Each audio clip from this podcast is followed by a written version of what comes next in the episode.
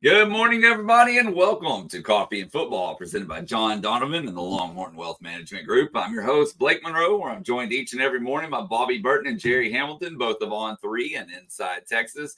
And guys, it wasn't pretty, but a win is a win. Longhorns win 33 to 30 in overtime over Kansas State, still number seven in the poll, and they control their own destiny. Hey, hey, look, look, eight. Look at it. Think about it this way: eight and one, seven in the country, six in the college football playoff, headed to TCU, everything on the line, control your own destiny. It's basketball season opener tonight, man. This is an awesome, awesome time. Uh, TJ Ford's son plays for Incarnate Word, his first college game tonight. This will be as nervous as TJ's ever been on a basketball court, guys. Counting a Final Four, uh, but uh, look, Texas eight and one.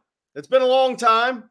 Um, going to TCU, who's lost four or five, and is the maybe the only team worse than Texas in the red zone on, uh, in America. Um, we're on the schedule for sure. And look, I mean, it, it's going to be TCU Super Bowl. They've lost four or five games, Bobby. And then we have Sark at 11:30 this morning to talk all about quarterback. Uh, and guys on the comments, let us know where you're checking in from. I love it. It makes my day. Uh, I've got to I've got to say this, Blake. You said it wasn't pretty. I think it was fine. That's what I think. That's what I think. I got to be honest. I mean, uh, getting out of there with a win um, after everything that went on. I mean, they they they had a seventeen nothing lead. It could have been twenty four. After all of that, uh, and then the the not only the two interceptions, which here here's the the piece that got me a little bit. Those two interceptions. Maalik's a young quarterback. You kind of expect it. When uh, when Jonathan Brooks fumbled, I said, oh no, that's the one that wasn't supposed to happen, if that makes sense. And they took immediate advantage of that uh, at Kansas State. But then Texas fought back.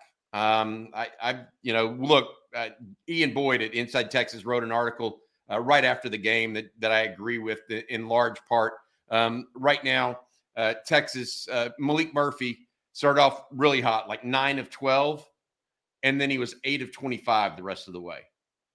And Texas still won the football game. That that just doesn't happen.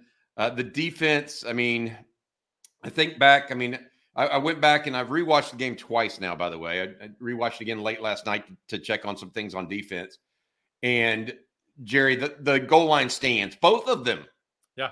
Uh, uh you know, not just the I mean, they they they bowed up in over or in the at the end of the first half and didn't let K State get another score before the end of the half. They they held them to three at the end of the first half or at the end of the second half. They held them to to a field goal attempt earlier and not in the end zone. Texas is red zone D, and then to, to, you know cap it off, the stop at the goal line to end the game and win it. It was very appropriate to me how Texas won that football game in. Uh, right now, Longhorn fans, man, uh, great game. Uh, good week ahead. Uh, should be very interesting. Uh, what Steve Sarkisian says. You mentioned this, uh, Jerry, at the outset. 11:30 press conference for Steve Sarkisian. Very interesting. Not only about the health of Quinn Ewers and what he might say about the quarterback position, but also let's talk about.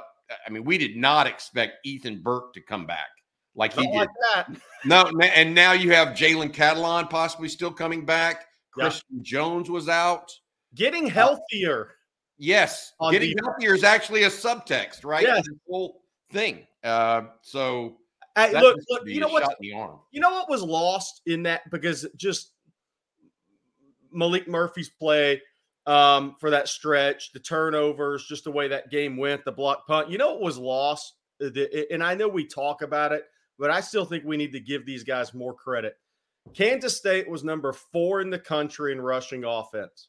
Kansas State absolutely went into this game thinking we're going to run this thing 45, 50 times. We're going to control the clock, and we're going to be in a fourth quarter game, and we'll probably win it if we do that with our two headed monster quarterback, one passer, one runner.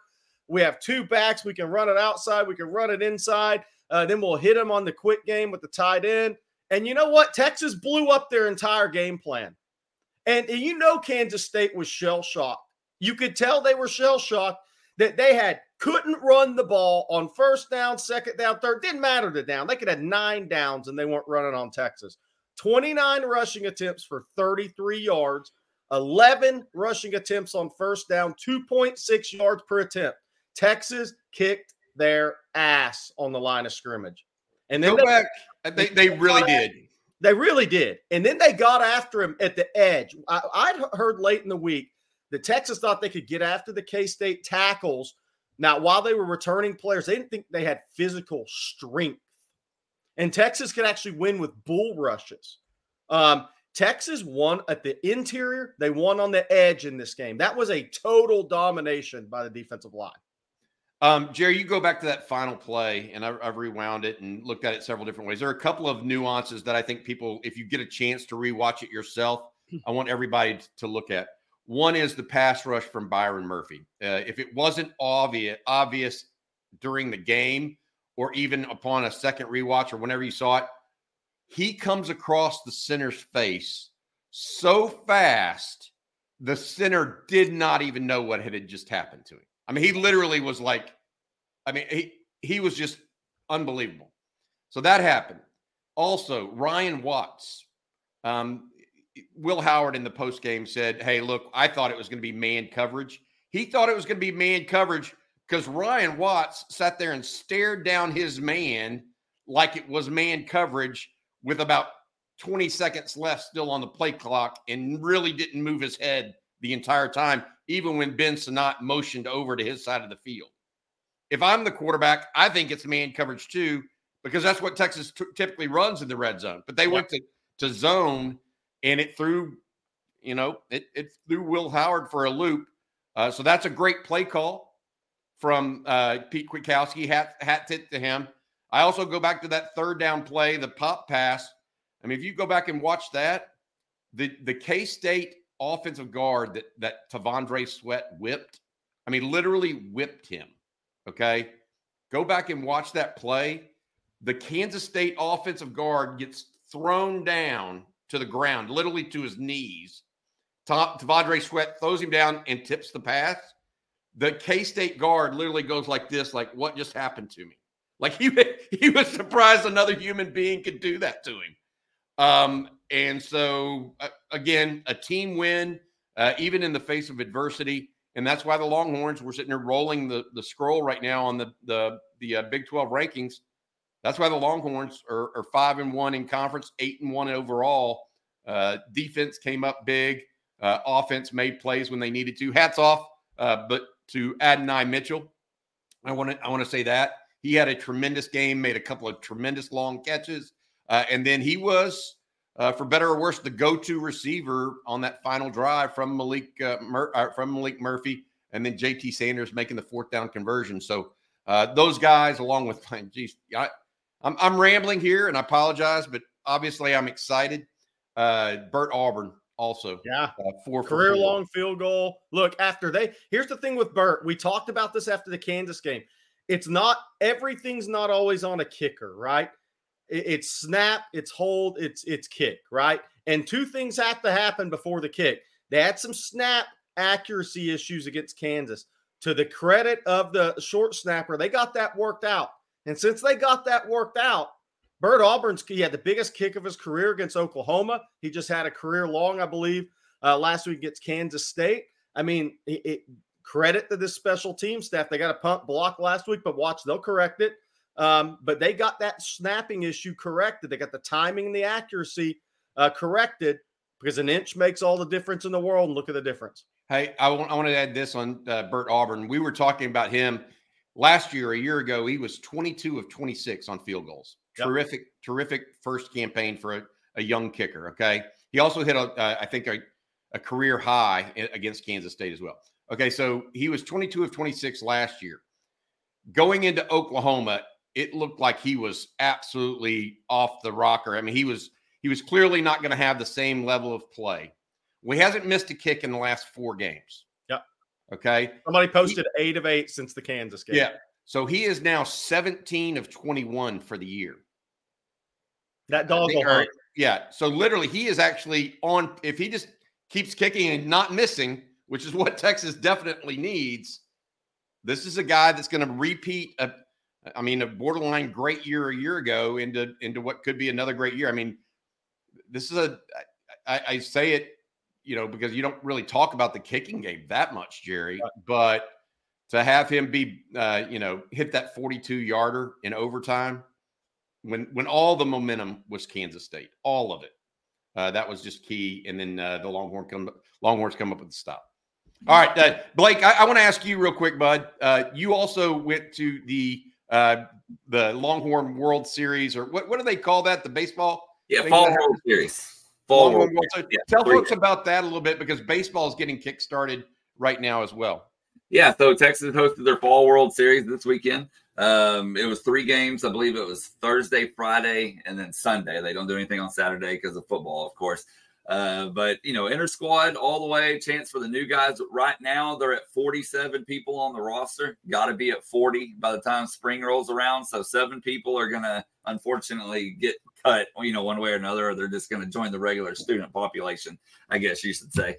Um, but with all the transfers coming in, and there's a couple of USD, Notre Dame, uh, two transfers there, pitchers. You know, I mean, they got to make some room. So that's what this weekend was really about: is seeing those new guys, seeing how everybody meshes well. But I did go to Sunday's game. I didn't get the chance to get the first two. Uh, but man, lots of talent. The new guys look really, really good. Hey, Blake, Blake, who are who are everybody knows LBJ's back and those guys, uh, uh-huh. Tanner Witt. Who are some of the new guys that you made note of that Texas fans are going to want to get to know this season? That yeah, that yeah. And, um, actually, if you go to the uh, coffee and football thread over on Inside, that I posted a link in today's storylines, and uh, they do a good job of, of talking about the new pitchers that are going to be on there. But like you said, LBJ, of course, being one, Witt. Uh, then that Notre Dame USC transfer; those are going to both be your starting four you know main pitchers that you're going to see the most. Uh, but Casey Cummings had a really big day yesterday. He had a grand slam when they were when his team was down four to nothing. He tied it up, and then he comes back later in the game, hits an RBI, and the I think they called him the Pinstripes is, is the name of his team. Uh, they won five to four, but he was one, and then of course Will Gasparino that everybody should be familiar with already. Uh, he had a pretty big day yesterday, so. I don't know, man. There's there's a lot of talent. It's going to be interesting to see how it all. You know, the thing is they brought in so many transfers and so many new guys. Like I said, seven are going to have to be cut. So it's going to be interesting to see how it all plays out. But they open in February against San Diego State. And honestly, Bobby and Jerry, I think this is going to be probably, I hate to say the most talented team, but one of the most talented teams that David Pierce has ever had on the 40 acres. So high expectations in your Oh, yeah. At least from from my corner anyway, I definitely so. Got it. Well, it's interesting. So all right, guys. Well, we talked about Texas, but it's also Monday, which means we talk about the rest of the Big Twelve, and it was it was quite the week. Uh, and I know you put the score or the standings down on the ticker. I'm going to bring up the scoreboard for just a second here. Oh, let me make that a little bit better size. Uh, but what did y'all see this weekend that kind of maybe caught you by surprise, or you know whatever it may be? I, I thought that Iowa State couldn't move the ball on Kansas because I'm looking at future opponents right now for Texas. Iowa State not being able to move the ball on Kansas is a good sign for Texas because everybody else has moved it on Kansas. Um, um, and that was a uh, that was a big win for Kansas, obviously in the Big 12 race. They get in Iowa State another loss. Not that I'm expecting Iowa State with their the way their season closes here, their last three games to actually uh, have a place in the Big 12 championship, but they did give them another loss. Um, and then obviously uh, uh, the other one was Oklahoma State over Oklahoma. Gundy finishes four and 15 in the Bedlam uh, series. He was three and 15 going into that game. And Oklahoma State now, they have to lose two of their last three, Bobby, not to make the Big 12 championship game. And with that schedule, it's at UCF and then I think at Houston and BYU. I mean, it's an incredibly favorable schedule. Not that they can't drop a game at UCF now that John Rhys Plumlee's back, but it's a very they have to lose two to not make it. Yeah, uh, I, I look. I, I'm the games this weekend were clear. I mean, Texas Kansas State was a was a essentially a uh, elimination game uh, for the Big 12 championship potentially. Oklahoma, Oklahoma State was potentially a, a elimination game. Uh, Kansas, Iowa State, potentially an elimination game for Iowa State. Uh, you know, all of that being said, I, I go back to uh, what happened at, at Bedlam uh, and that game, and you know, Brent Venables has got some adversity again. He's dealing with it for the second uh, year in a row. Now he's down. He's lost two consecutive games. He should theoretically, Jerry, get healthy this week uh, because he plays West Virginia. But you know what? West Virginia is four and two. They're not a bad football no. team, and they have a defensive front. Yes. So they might uh, they might make OU one dimensional. We'll see. Yeah. Um, my point being here is I, I I'm not I'm not sure what's going on quite yet uh, at Oklahoma, but that was not a that was not a good game from them. Uh, and uh, obviously, the Drake Stoops no call was uh, bad. Uh, and yeah, but this is the last thing I wanted to mention. Okay, is, is Baylor. Dave Aranda is not just in hot water. I mean, it's boiling. I mean, he is two and four. The five worst teams right now in the Big 12 are Cincinnati, Central Florida, BYU, and Houston. That's those are all the four newcomers, by the way. Baylor's the other one, two and four. Um, that that program uh, is in disarray, even with Blake Shapen back in, in the saddle for them at quarterback.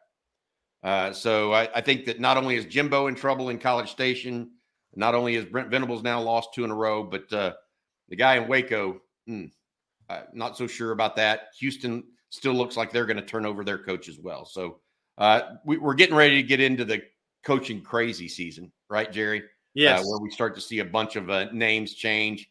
Uh, we're hearing that Lincoln Riley wants to go to the NFL. Jim Harbaugh may be forced to go to the NFL. Kind of a just take your take your lumps and go. Uh, a lot of a lot of big game, a lot of big uh, jobs could be open, but uh, the Baylor right now, man, they are uh, they're hurting. Hey Jerry, real quick, because we've had a couple of questions on it. LSU, Alabama, any recruiting implications from the outcome of that game? Uh, not not really recruiting implications. I don't think Solomon Williams told Chad Simmons of On Three um, that he'll he's going to make a decision at the end of the month. Like that's kind of what we've been saying. He's not going to December twentieth. The question there is who's really going to be who's really going to make the push in the last couple of weeks here. Will Texas? They already have two really good edge guys committed, and Colin Simmons. Both of them are early enrollees, by the way. Um, so do they really make a push there? Ethan Burke, Sorrell back, Vossick redshirting. Uh, they got some uh, Billy Walton. I mean, it's that they're not lacking depth at that position with Colin Simmons and uh, um, and that uh, Zena coming in. So will they make a strong push there? We'll see. I think Alabama will. Will Oregon? They just got Elijah Rushing. Will Texas? I mean, will Texas A&M situation knock them out? I don't know yet on that, but you would think that it's hurt them. Uh, but yeah, so nothing major coming out of that. I think the interesting thing will be with Florida, guys. I, I really think that Texas battling for Xavier Filsaime, the five star safety He was at USC. Um, I don't know if he was there when the firing happened, but I, he probably had already boarded the plane. Uh, but he was at USC. But I was told again late in the week, this kid's probably going to play his college football in the state of Florida or in Texas, meaning Texas the only chance team that really has a realistic chance right now to flip Filsaime. But then there's Wardell Mack. I think Texas feels pretty decent about Wardell Mack. Now I think a lot of that is how much Florida is going to struggle down the stretch. Uh, and that and the way they're feeling about that. But I think the parents like the Texas idea with Wardell Mack. But we'll see. They like the, the parents like Texas, and then Wardell still committed to Florida.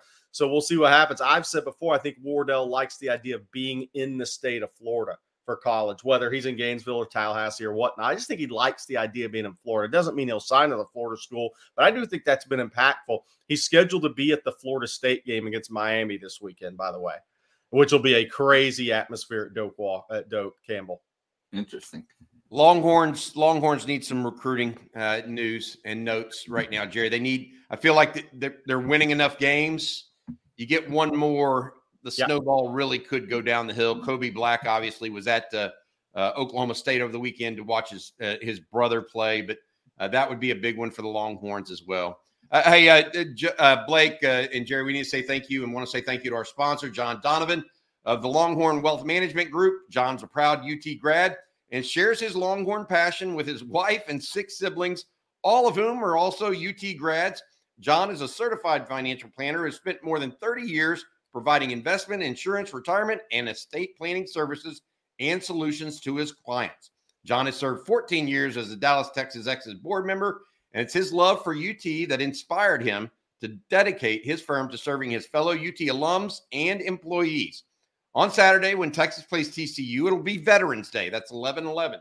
So, Longhorn Wealth wants to encourage everyone to give thanks to all of the men and women who have served and sacrificed to protect all of our lives and liberties. Longhorn Wealth desires to serve all Longhorn needs and their loved ones by providing them with the best in life, disability, and long term care insurance solutions. So, for a free 90 minute consultation to explore how Longhorn Wealth can serve you and your loved ones, please give John Donovan and his team a call at 972 707 4900 or visit him at longhornwealth.net. John, we appreciate your, your uh, sponsorship of Coffee and Football.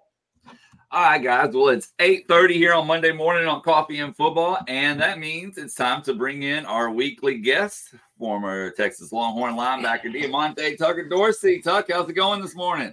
It is going well. How you guys doing? Doing good, buddy. Good. What'd you good, think of that good. game on Saturday, man? Uh, I think it's a game we can learn from, and I think that uh, uh, let me see. What, what how do I say this? In in losses you kind of learn the most, but I think games that you can win and still learn from is great. So I think uh, we're gonna learn a lot from this game. Uh, looking at the film, going back because it was a. Um, I, mean, I think we had a great first half, well, first quarter. Uh, second quarter kind of got a little bit rocky there, and then we made it a close game. So I think we learned. I think we learned a lot from this game. Um, overall, we won, so that's great. Uh, but I think we can learn a lot from this game. Hey, hey, uh, we talk. We ask you every week about linebacker play, but I want to take this in a different direction. Okay. Defensive line: T'Vondre yeah. Sweat, Byron Murphy, um, and I'm not leaving out Alfred Collins, Vernon Broughton, uh, because those guys, uh, Vernon's really come on this year. Sweat and Murph, man, talk about those guys playing with those guys for a year. Did you see what has been what's coming with Sweat this year? I mean, he's turned into a guy that look, he's going to be a first round pick. The question is, how high in the first round is he going to go? I mean, talk, yeah. about, talk about playing with those guys um, and, and, kind of what you saw from those guys last year, because it really seems like they've taken their game to a totally another level this year and flat out dominated Kansas State Saturday. Yeah. Um, those two guys specifically, I think everybody already knew kind of what they could do in the locker room. Um, it was just a matter of taking that next step to get to there.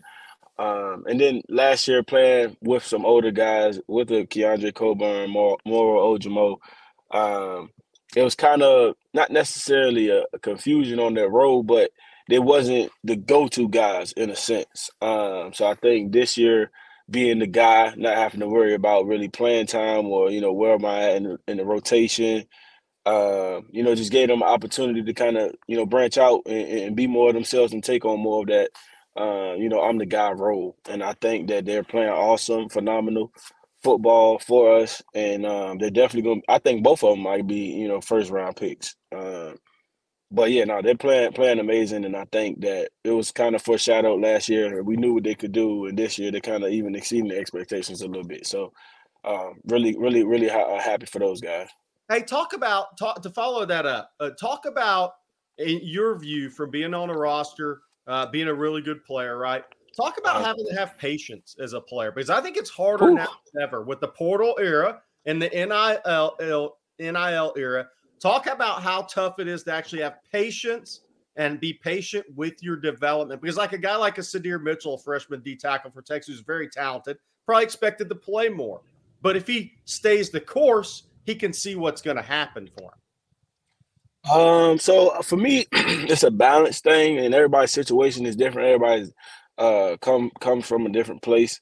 Um, you know, like I said, everybody's situation different. So for me, I didn't play to my what fourth year. I didn't start to my fourth year. I was okay with that because I understood that you really only need one year uh, to put yourself in a position to go to the next level or you know make a transition to whatever it is. You really only need one year. But some guys are different. Some guys want early playing time. And I think, like you said, this era now is different to where we have a little bit more flexibility. We do have options. So if I'm not getting my way or I'm not getting to what I want, I have the opportunity to go ahead and, and seek different opportunities. And I think that's a beautiful thing that's been provided with us um, through the transfer portal. But I also think that uh, if you are patient and you go through a system and you you wait your turn and you grow with the university, um, it, it, it feels better in the end. You get a little bit more fulfillment. You have a better attachment to the school. Um, you get a lot more love that way too. Like the school really cherishes you and, and, you know celebrates you as a player, and I think that's important in the long run. Um, in the short term, though, you know you got to do what you got to do. You got to do what your heart says you you need to do, and um, I don't blame anybody for doing that. But me personally, I sat and I waited, and I'm a JMU legend, and I came to Texas. I'm not really a legend here, but you know I'm very well respected, and, and people you know take care of me here too. So it, it, it's it's case by case. But by, patience by is definitely something. By the way, your teams are 17 and 1 this year. Somebody pointed out, man. that's just how we do it, man. that's just how we do it, man. hey, I've got something for you, Tuck. Uh, let, us go back to the game on, on Saturday. Mm-hmm. Texas goes up 17 nothing. Has the ball at the 11, 12 yard line looking to go up 24 nothing. But they go into half 17 to 7. Yep. Kind of a down down downtrodden type thing, given the circumstances of the of the first half. The defense absolutely dominated. The offense hit some big plays. Then those fumbles happen, or the fumbles and the interception, our fumble and interceptions happen in the second half. Your, your thoughts? Uh, I mean, look, they were Texas was up by 20 points, and within three minutes or four minutes of play, the Longhorns were going to be down. What what are you thinking at that point? If you're on the sideline, you almost expect Maalik Murphy because he's a, a, young player to make a mistake and throw the interception. You don't expect the fumble from Jonathan Brooks. What what are what are what are the thoughts going through y'all's your head as you're watching that transpire and maybe what they're thinking about on the sideline?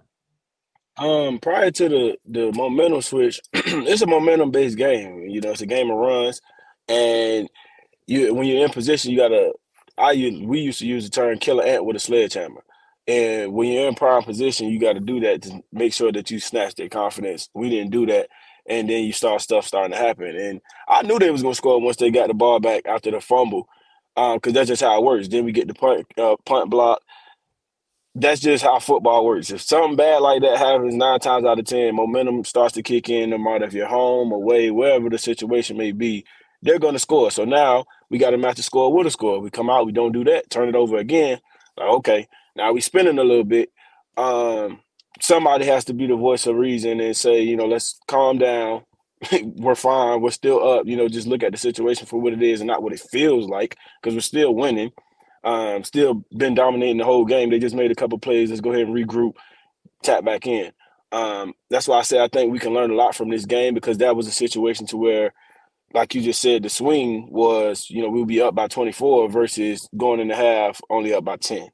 Um, that's just something that we gotta, you know, kind of be more consistent in when we're up and in position. We gotta make sure that we stay in that position and dominate the game versus letting people play with us uh, when they really shouldn't be. Let, let me ask you this: as a former linebacker, that last play uh, mm-hmm. with, that that Texas uh, Byron Murphy made a great play, pass rush coverage on the back end. They went to a, a zone coverage instead of man.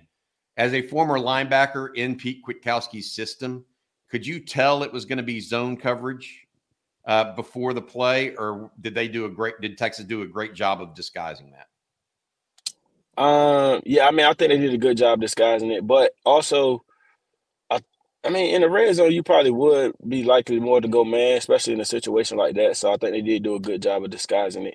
Uh, but when you get pressure up front, you really don't. the back end, they're gonna be fine. You know, so they really covered us. You know, if he get out there that fast, we're good. that was good, especially they in the red take... zone because you need time. I mean, you really need time in the red zone because of condensed space. Probably is that what exactly. you're saying? Yeah, I got you. Um, you know, Tuck, you're looking at a team that's eight and one. Uh, you you guys went eight and five a year ago. They've already matched uh, the number of uh, the number of uh, wins they they've got from a year ago. Uh, but they did it the last two games with a backup quarterback. Um, they the team kind of rallied around him last year. Y'all rallied around Hudson Card a little bit, mm-hmm. uh, and so you've been in a similar situation. Uh, it, it, this, however, is an even younger quarterback than Hudson Card, right? Um, what are you seeing right now in that regard from the team and how they're responding?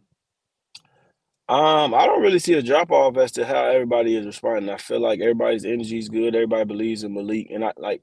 I think I said this prior to him actually getting to the game, actually coming into the season. Like we wanted to see him, you know, get some time this year. Obviously, we didn't want it to happen the way that it is, But um, you know, the fact that it did happen the way that it is happening, and he really has a role. Um, I think it just makes everybody even much more excited about it, and you know, want to see him win and do good. And it's not just us, the players. I think the fans are embracing it. The nation is embracing it. Um, so I, I, think it's been a really good response, and he's playing well. You know, obviously doing young guy stuff, and uh, you know, he having been in these situations, so he has to go through. He has to grow up, and uh, you know, learn from his mistakes as well. So I think it's been a really good experience these last two games, and uh, I know his confidence is growing. He got two wins under his belt, so he's feeling good about himself, and I think everybody else is feeling good about the situation as well. Obviously, we want Quinn back as early as possible, but if not, we ride with Maalik. So all right. Speaking with Diamante Tucker Dorsey, former Longhorn linebacker, now in private business with Keller Williams, a real estate agent. Uh, Tuck, a couple other things I wanted to ask you about, I guess. Um, your thoughts on Jaylan Ford's play uh, over the weekend and the what we're seeing now with the use of Maurice Blackwell from Texas, as well as David Gbenda, and particularly also Anthony Hill. Um, I think Jaylan is. He's, I think his leadership's taking a step, and um, that's something that was a kind of a question mark on him uh, coming into the season. So I think that has really made the room better as a whole, which is why you're seeing other guys get opportunities and come in and play solid because uh, they know when they come in, most of the time, J4 is probably the only one that doesn't come out. So um, I think the chemistry is there with everybody else because they can trust in him. If you know if they don't know what they're doing or they you know have a they, he's probably going to he's out there making all the calls he's making all the checks and he's making plays too. So it just gives them confidence in themselves to be able to do the same thing.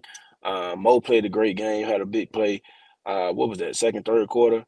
Um, so i'm really uh, happy to see him getting out there because he was battling injuries during the uh, beginning of the season. And i think uh, just the whole room is playing well and i think that's a, a testament to, to coach choate and the system that he um, you know kind of coaches with and I think you've seen a little bit of it last year, but this year everybody's rolling. Um, so uh, I'm excited for all of them. Happy for all of those guys. But they're playing really well.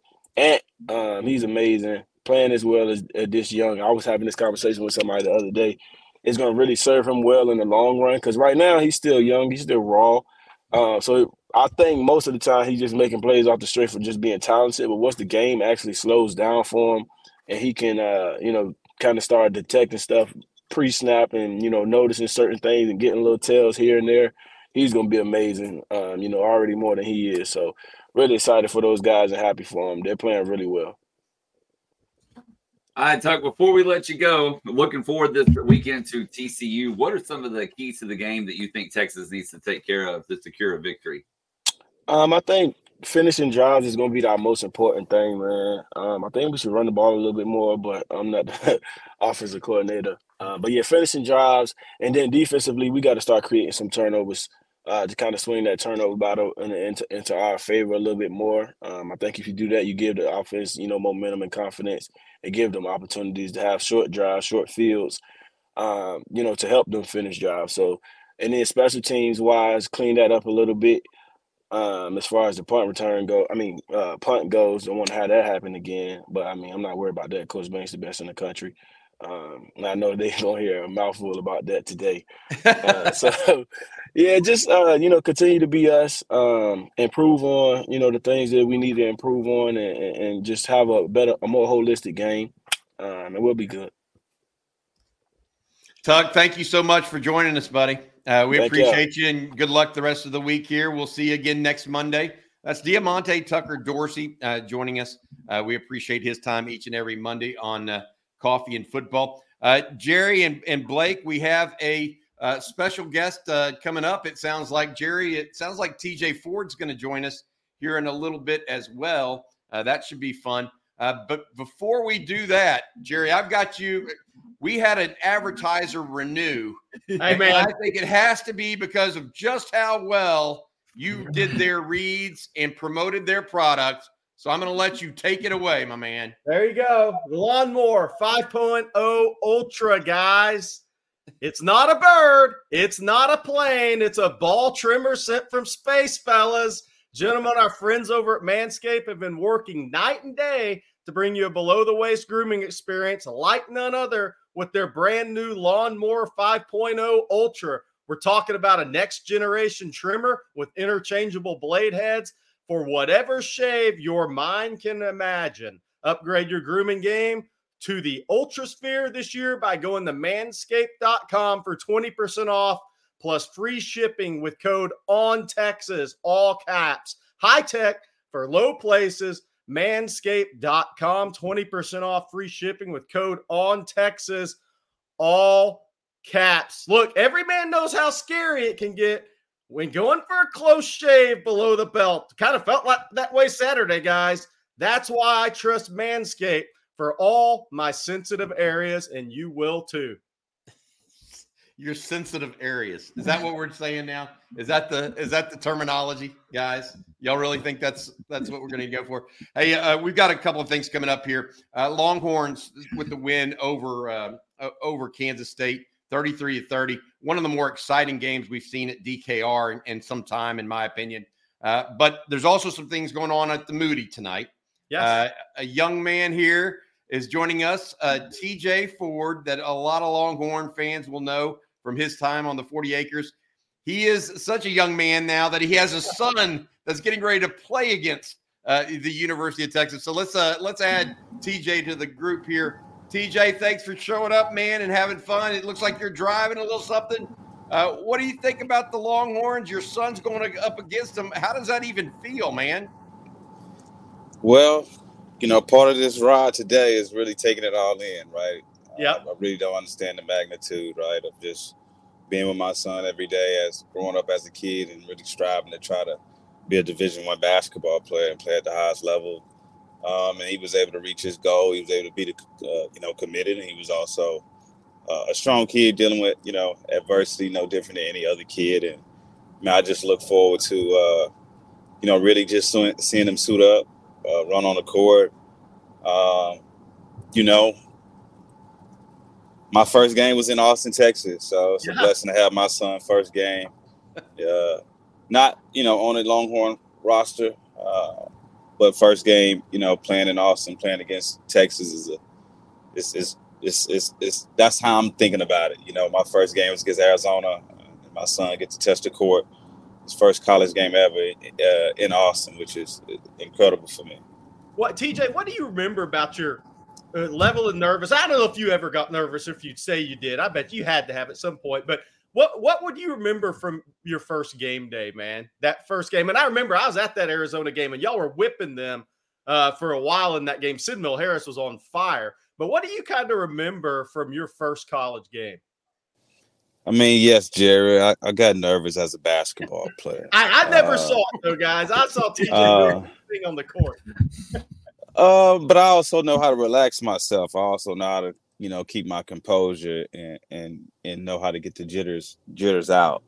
Um, it's plenty of times I was nervous, but once the ball is thrown up from the referee and it's tipped one way or another, then you know all all all the jitters and all the things go out of the window. Now it's time to compete and, and play and and have fun, or, you know, enjoying the game. But um, for me, of course, we played Arizona my first college game, right? And top top team in the country that people had uh, predicted to win a national championship, or at least get to the Final Four. Uh, and you're going to get some big time studs. So yeah, being nervous, not knowing what to expect, you know, being able to watch those big time schools on TV and actually be there, uh, and they right in right in your face is, is a different scenario. But um, man, I dominated my first game of college basketball, yes, for me, uh, I think my record still stands: 14 assists. I got hurt with 10 minutes left in the second half, if not with a, with a bad ankle sprain. Tried to finish it, but I couldn't. But you're, if I didn't get hurt, obviously, you were pretty good. we win that game. you were a pretty good player. Hey, I have a question for you as it relates to uh, this year's team. Okay. Uh, the tip off tonight against Incarnate Word.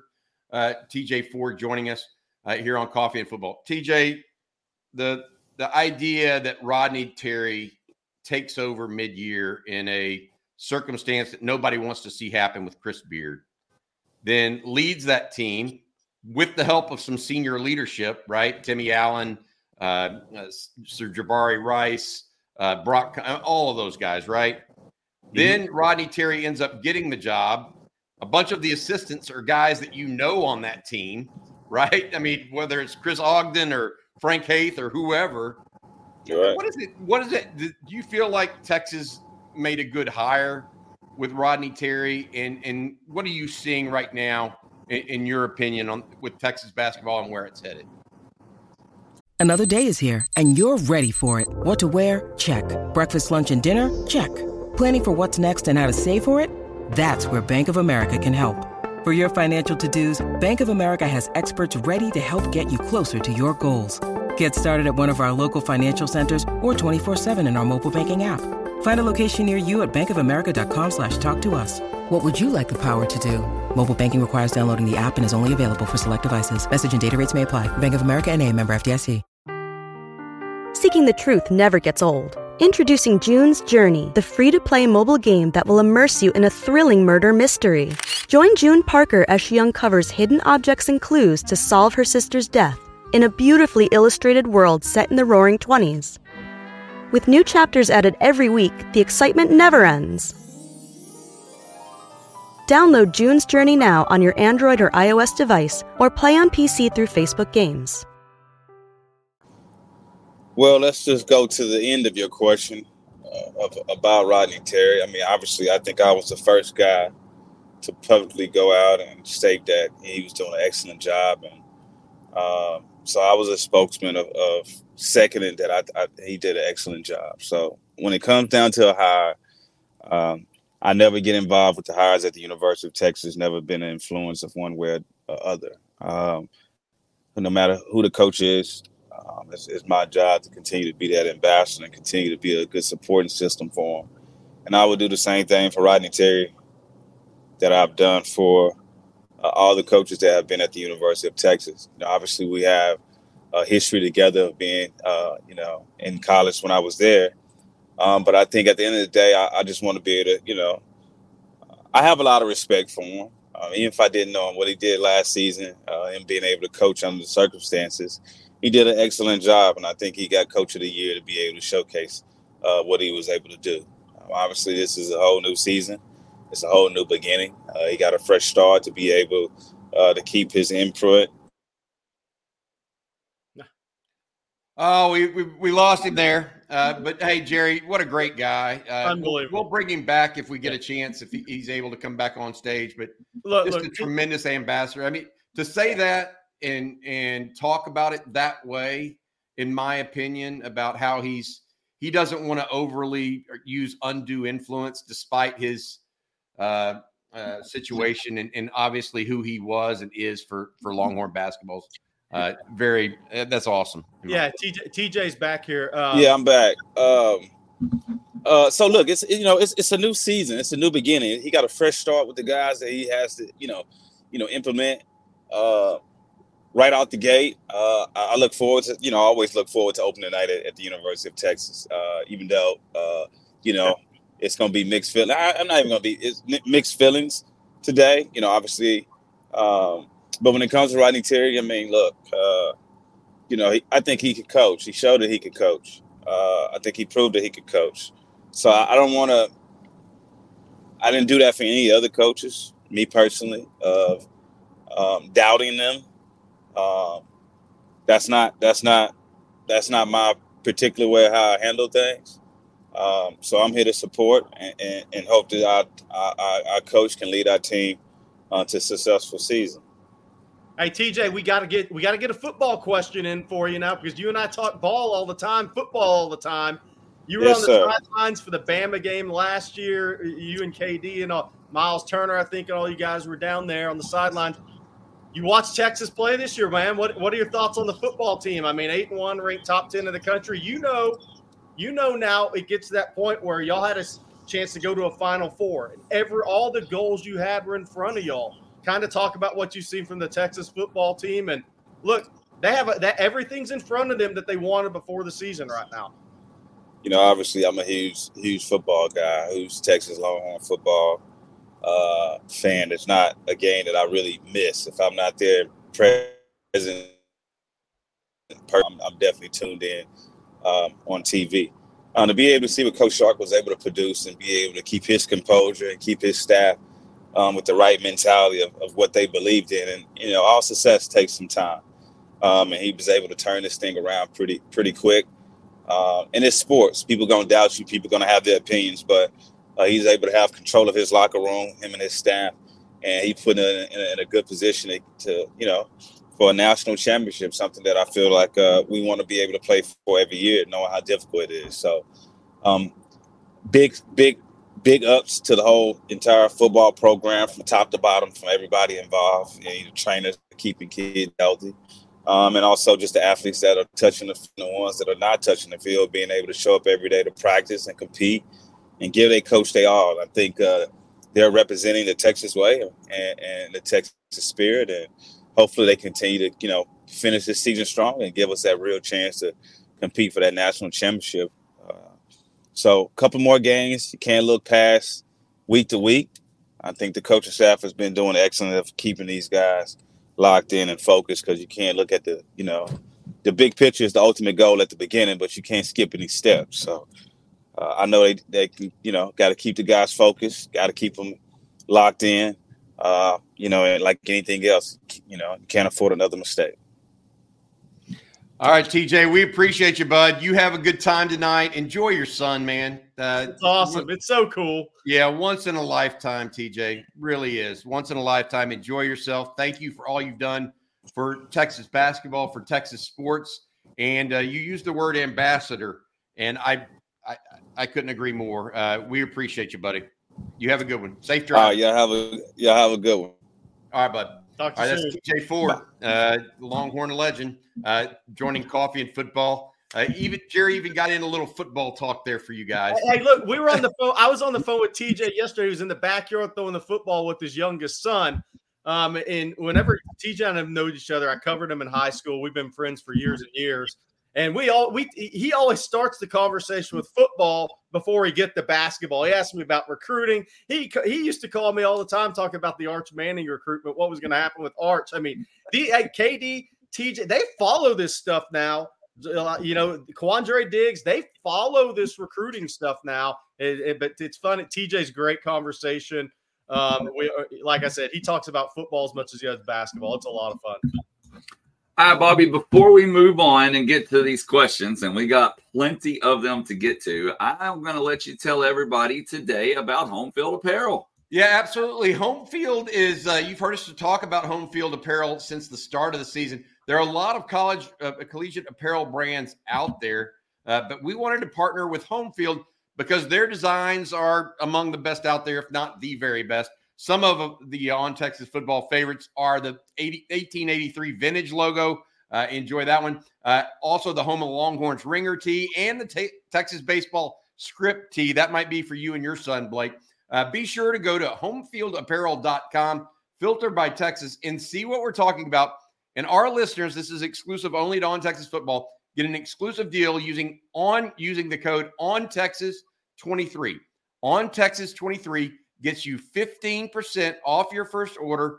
We know you're all going to wear UT gear. I, I was at the co op this week and y'all, it was just crazy. Uh, so if you're in need of a refresh, we really think you should check out Home Field Apparel.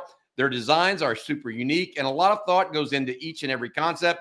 There's really nothing else in the market quite, quite like what Home Field is doing. You can find them at homefieldapparel.com. And again, use code on Texas 23 for 15% off your first order. That's homefield.com, homefieldapparel.com. Right, guys. Well, we're going to get to some of those questions here. And uh, let's just start with the super chats because we got quite a few of them. I'm going to start with the oldest one, and then we'll we'll get to the newest sooner or later. So this first one from Lee Barden. Thank you, Lee. He says, "Now with Texas A&M and Florida seasons taking a turn for the worse, do we have a stronger chance to flip some targets? And Jerry, I know you touched on a couple of these earlier, but give them the rundown.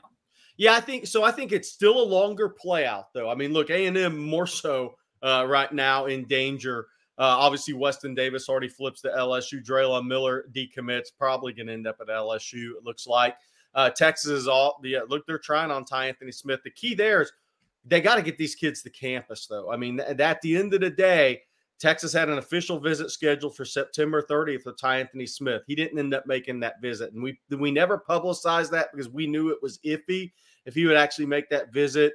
Uh, based on what I was hearing in, around Jasper, Uh, that one play out a little while, I think. But Texas plays the long game here. There, the staff is not in a rush. That's the one thing I'll say. That hey, it you have late November, you have early December. A lot of these kids are in the high school football playoffs. Texas is finishing up. It, look, there's a lot of opportunities get these kids on campus, not for game days, but more when there's individual time, Bobby, for a practice after their seasons are over. But I think with Florida, their last three games are Missouri, at Missouri, at L, at LSU, and Florida State. If they drop all three of those and they go five and seven after six and six, then direction of the program starts. If they have coaching changes and that within that staff, there's so many things that can happen that aren't happening now that will really make the flip more easier for over time for Texas. Right now, it's about maintaining those relationships, staying strong. Those kids know, hey, we want you, we need you, and we're here. And just just maintain that communication. It's, people have asked about TJ Lindsey at Auburn. Tex Sark and Bo Davis talked to TJ Lindsey. Uh, so we'll see what happens, Bobby. They're they're they're, they're not going to go empty handed. They'll flip a kid or two. Yeah, I just I, the the the Florida thing is odd because it's such Texas and Florida make strange bedfellows right. competing in recruitments. Um, I understand Phil's saying, but the, anywhere outside the state of Texas, it's kind of weird. Um, uh, the other thing I would I would say to this is, look, I, if you're an A and M guy right now, are you going to sign early signing period when you think Jimbo might be six and six, or some, or if they keep him, what's going to happen with the staff? Right. I mean, yeah, you know, deep that the likelihood they keep DJ Durkin, who's the defensive coordinator at A and M, I, God, if they don't fire Jimbo, I can't imagine they're keeping DJ Durkin. Yeah. Um, and furthermore, what does that say that Jimbo's like lighting up his uh, staff and replacing them every year? I mean, on offense last year, defense this year. I mean, I, I don't know. Uh, we'll see what all comes to pass, but I think I think that you'll see some guys that were going to be an early signing period for teams like A and M and even maybe Florida wait until the the uh, February signing period.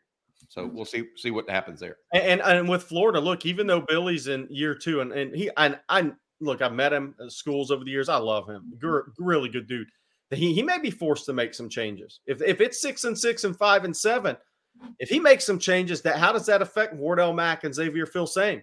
So I think Texas being patient. Just remember how the coaching carousel played out with Oregon, with Kelvin Banks and Cam Williams, how late those were in the process here. Um, I I think the coaching carousel could get crazy this year. A lot of people just look at it as the head coaching positions, but it could be impactful. Uh, some teams Texas recruiting against as far as the assistants go. All right, this next super chat, some Charlie nine ninety Thank you, Charlie. He says, thanks for the reporting and hundreds of hours of Longhorn content. Hook on. We love it, Charlie. This is, uh, I was uh, down in Austin this weekend, uh, and uh, a number of people came up to me, said hello. It was just awesome seeing everybody meeting. I mean, I met somebody from Panama. I, I met guys from Connecticut came down, uh, you know, Utah. I mean, it was all over the place. Uh, and they all make at least a once a year pilgrimage. It, uh, you know, here we go, Bar Boy. This is uh, the kind of stuff we do, uh, and it makes it all worth it because I'm not here uh, just because uh, just because to, to talk about the news. I I enjoy the camaraderie that we build uh, among Longhorn fans and and people that enjoy the same thing I do, which is uh, Texas sports and, and football as well as recruiting. Blake, you're you're muted, buddy. Sorry about that. We're going to move on to the next super chat here. And it kind of goes back to the first one, Jerry, in a way. Rudy Sheridan says, Are there any silent flips? I, I would not say there's any silent flips at this point. Um, I, what I would say is Texas is getting some positive feedback so they know it's legitimate interest. Now, again, I'm really big on these guys have to get back to campus or to campus. Um, I think Texas getting Xavier Filsaime on campus is going to be obviously huge. And you don't want him on campus by himself. If he's going to come down to campus, you want him to be with his father who lives in McKinney. That, hey, that Gary, that was there's that was a really these visits need to happen. That was a really good question too, because it got into the idea of hey, how serious are some of these? Yeah, that's good stuff, Rudy. This next question or super chat is from Bryson Bass. Thank you, Bryson. He says Texas drops the game and OU and Kansas both win out. Who's in the title game against Oklahoma State? I think OU still is the way I read it right now because OU's um, OU's loss at that point would would be to Kansas, Texas to OU, but OU has a well, guys, don't even. I, am not. I tried to figure that out this morning. I know Texas would. I know OU would go if it was Texas and Kansas State and OU. That OU would go, but I don't know about Texas, OU, and Kansas. I, I don't know. It's kind of like that Texas Tech OU Texas situation back in 2008. Yeah. Uh, this next super chat, guys, is from Drewski Lee. And he says, Y'all were not as critical about Quinn making all the turnovers and losses as y'all were Maalik and wins. Just because Arch is a Manning doesn't mean that he is good. I'll, I'll address, I'll address this. I mean, I don't think people were around last year, but these chats were crazy. There was more people calling for Hudson Card than there were Quinn Ewers last year. Okay. I mean, these this stuff was crazy. And yeah, no, absolutely critical. Um, uh, or not critical, just honest and truthful about w- w- what you thought. Um, you know, I think there's some differences this year with Texas, and it's why partially why Quinn was a, is a much improved player, of course, being year two as a quarterback.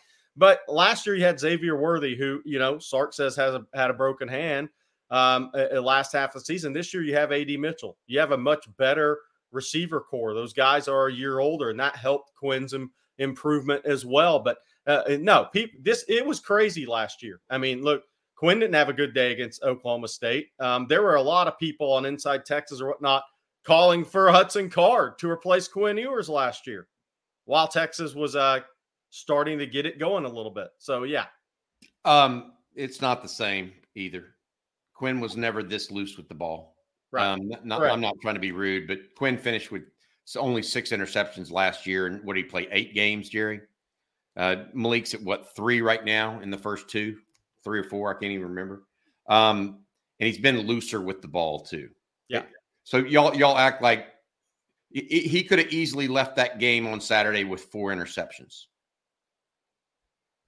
Don't don't don't kid yourself. Um, and I'm I'm the first person to say that his drive to end the game, his last real drive in regulation, was tremendous. Even though he short hopped Xavier Worthy by ten yards on a deep out. The passes to to um, Adonai Mitchell, Adonai Mitchell were terrific. The fourth down conversion to JT Sanders sh- showed some real, you know what's. So I'm I'm here to jump on the eh, the positives, but he's not as good as what Quinn was a year ago. Not close. No, I agree. So don't that the idea that that that's similar, it's not true. So that that's my opinion, Drew. Uh, Bobby, you talked about interceptions, and I wanted to bring up this comment from Todd Lacey: seven turnovers in the last three weeks for this team.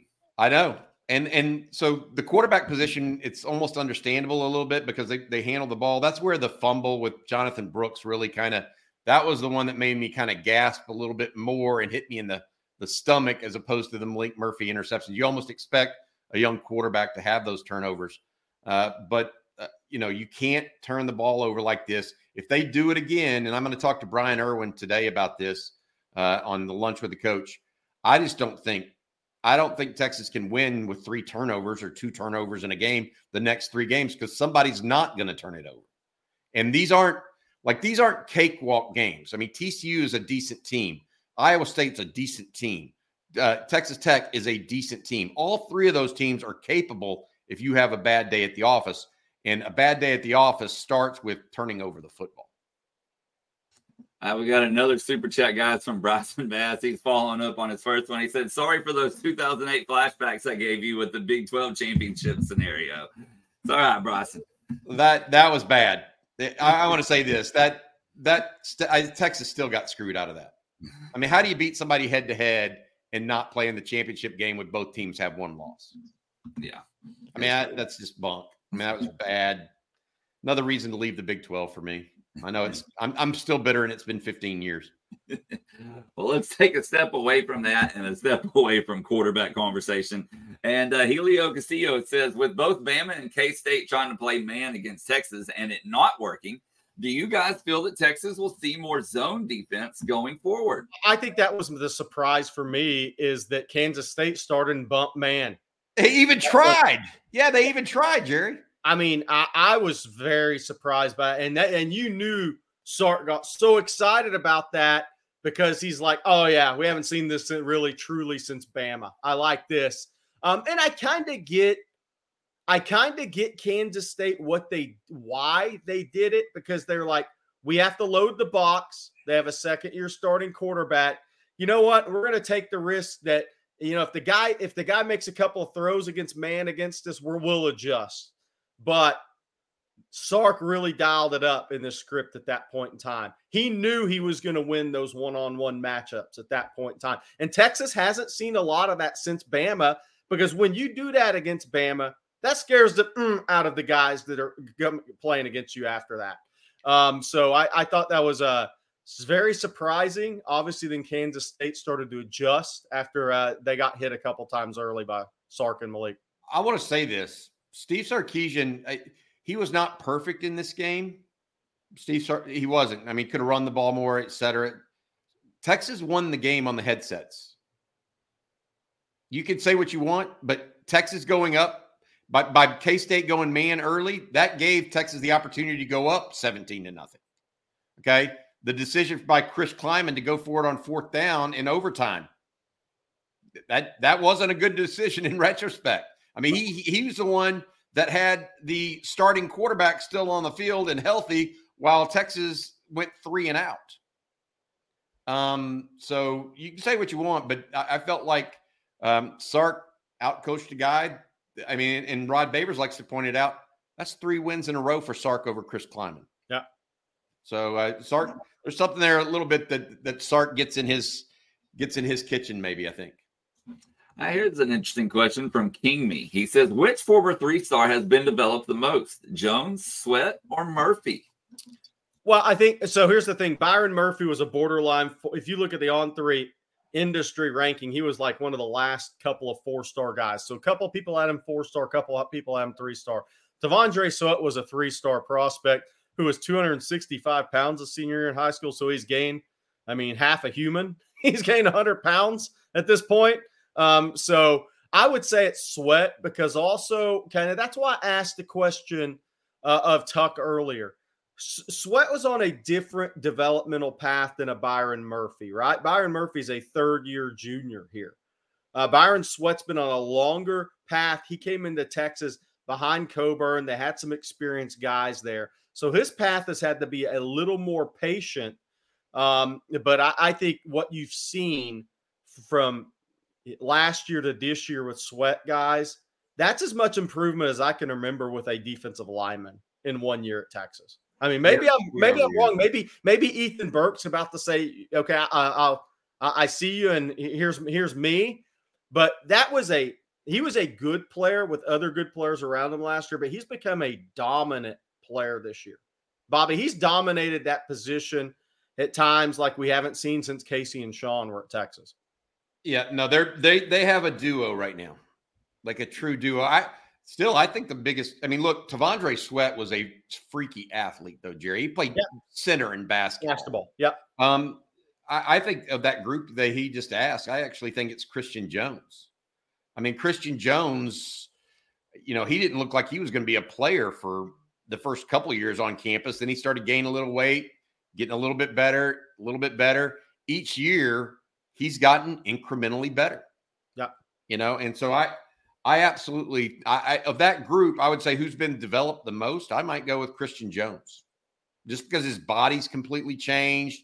His demeanor on the football field, I think, has changed. He's went from being kind of a soft tackle to be more more of a run blocking tackle. I, I, I like, and I think he's going to play in the, the league too. Yeah. Uh, just like those other guys. And and I wouldn't have said that about him four years ago. I would have said it's a possibility. I always thought Murphy and and Sweat had that going in. I didn't necessarily think that about Christian Jones. I got kind of piggybacking off that question. Grant says Texas D line is SEC ready. How many of them go to the NFL after this season, though? Probably I think, three. I think Steve Sarkisian wants to know that question too. you know, he, he would like, I mean, Sweat's gone. He'd like Murphy to stay, clearly, as would every Longhorn fan. But, you know, if he's a second, third round draft pick, what's it look like? The switch Probably. isn't going to change from year one the, from this year to next year. That's his issue. issue. Yeah. Alfred Collins could probably use another year of seasoning. Vernon Broughton will be back. Trill Carter is expected back. Sydir Mitchell back.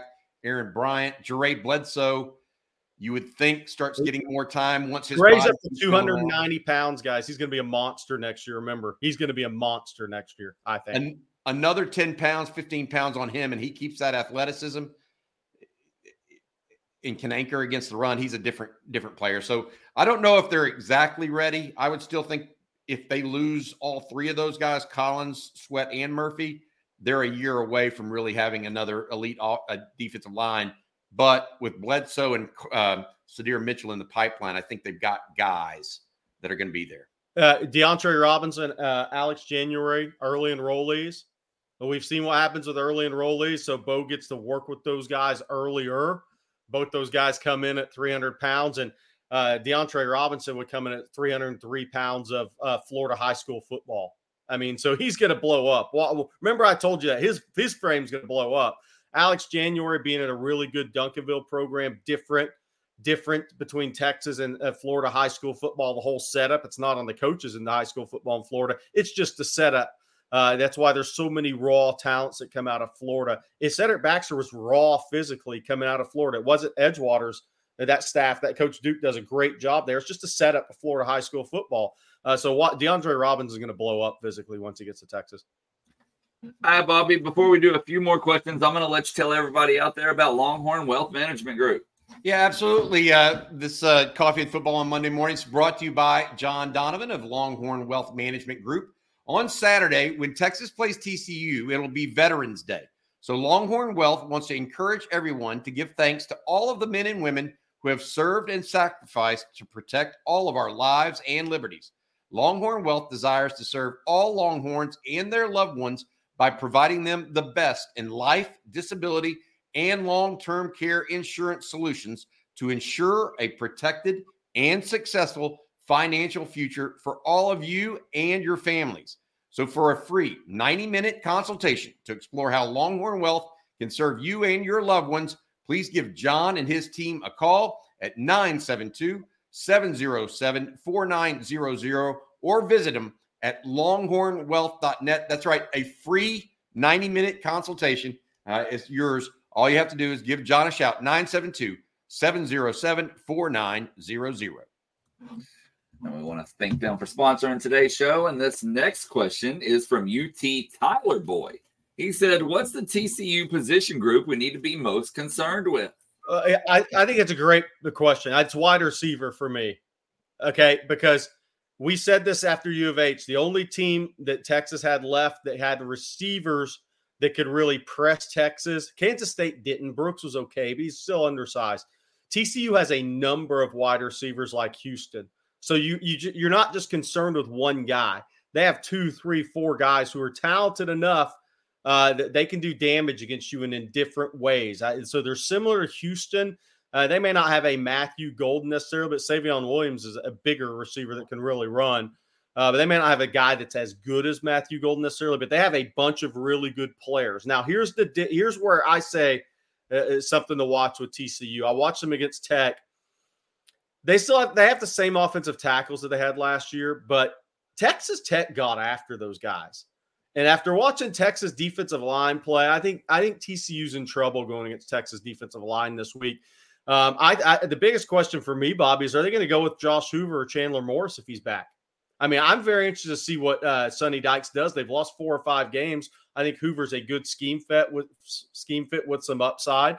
But do, uh, what are they going to do at quarterback? And the other thing with TCU, Damonic Williams over the ball is really good on their D line. Their, their outside guys are similar to Kansas State they're going to struggle getting pressure. I think Texas is going to be just very successful running the football um, if they're uh, if they stick with it. I know they're going to face the uh, three high look. but I think they can win on both lines of scrimmage in this game. I, I want to say this. I echo your comment about wide receivers. Uh, and then I want to say this. If Sonny Dykes has to choose a quarterback, the odds are he's going to choose the wrong one. yeah. Good That's point. It's good point. Uh, we'll do just a couple more questions, then we got to get out of here. But, uh, Buddy Pal, Chief Big Guy, when was the last time an offensive tackle got hurt and Texas was okay? deserves credit having Williams ready to go. God, you're not kidding. You know, I I just I go back to times when Texas was putting a, a true freshman on the field, and like Josh Cochran, right, had to play as a true freshman at 270 pounds. Um, you know, this is part of what we've talked about, and we mentioned it in the post game. We mentioned it last night on the live stream as well. The depth at Texas is becoming different. Yeah. Okay.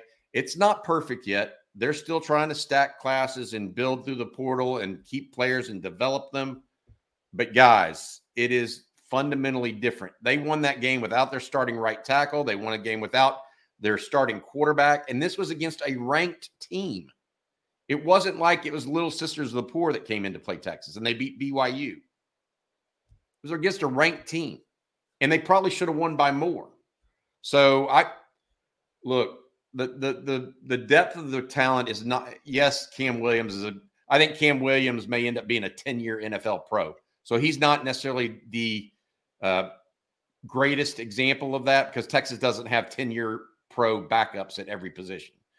But uh, that's emblematic of what where I think the program is heading. Hopefully, if they can just keep adding guys that make a lot of sense.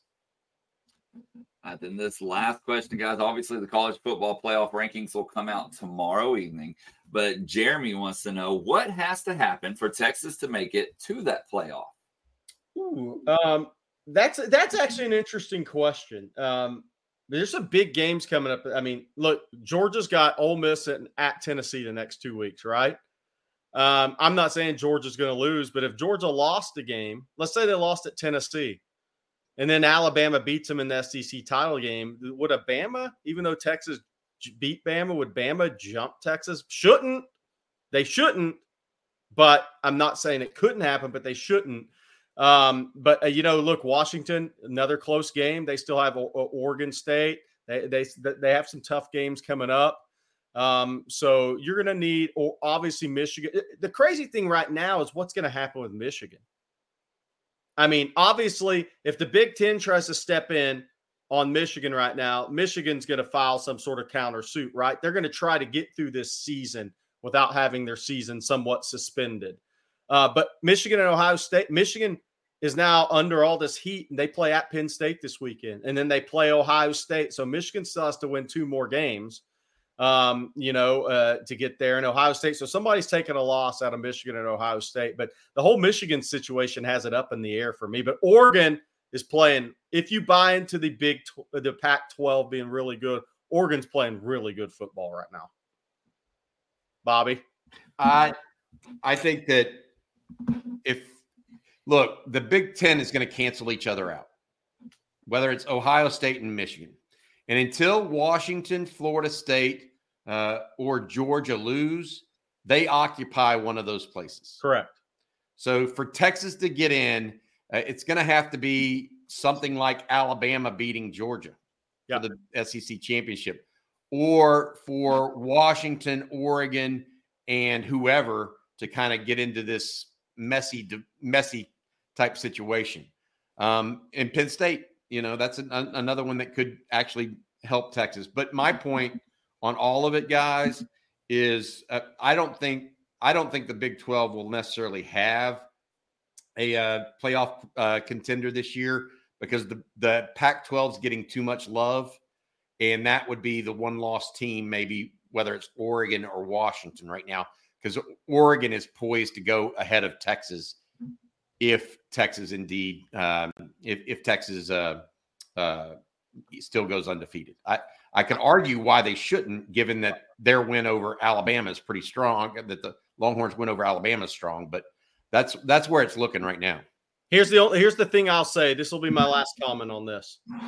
if if we're in if mode of this season, right? A lot get a lot of big games have been lost in November by really good teams. If Texas wins out, they beat Oklahoma State in the Big 12 championship game, and Alabama wins the SEC.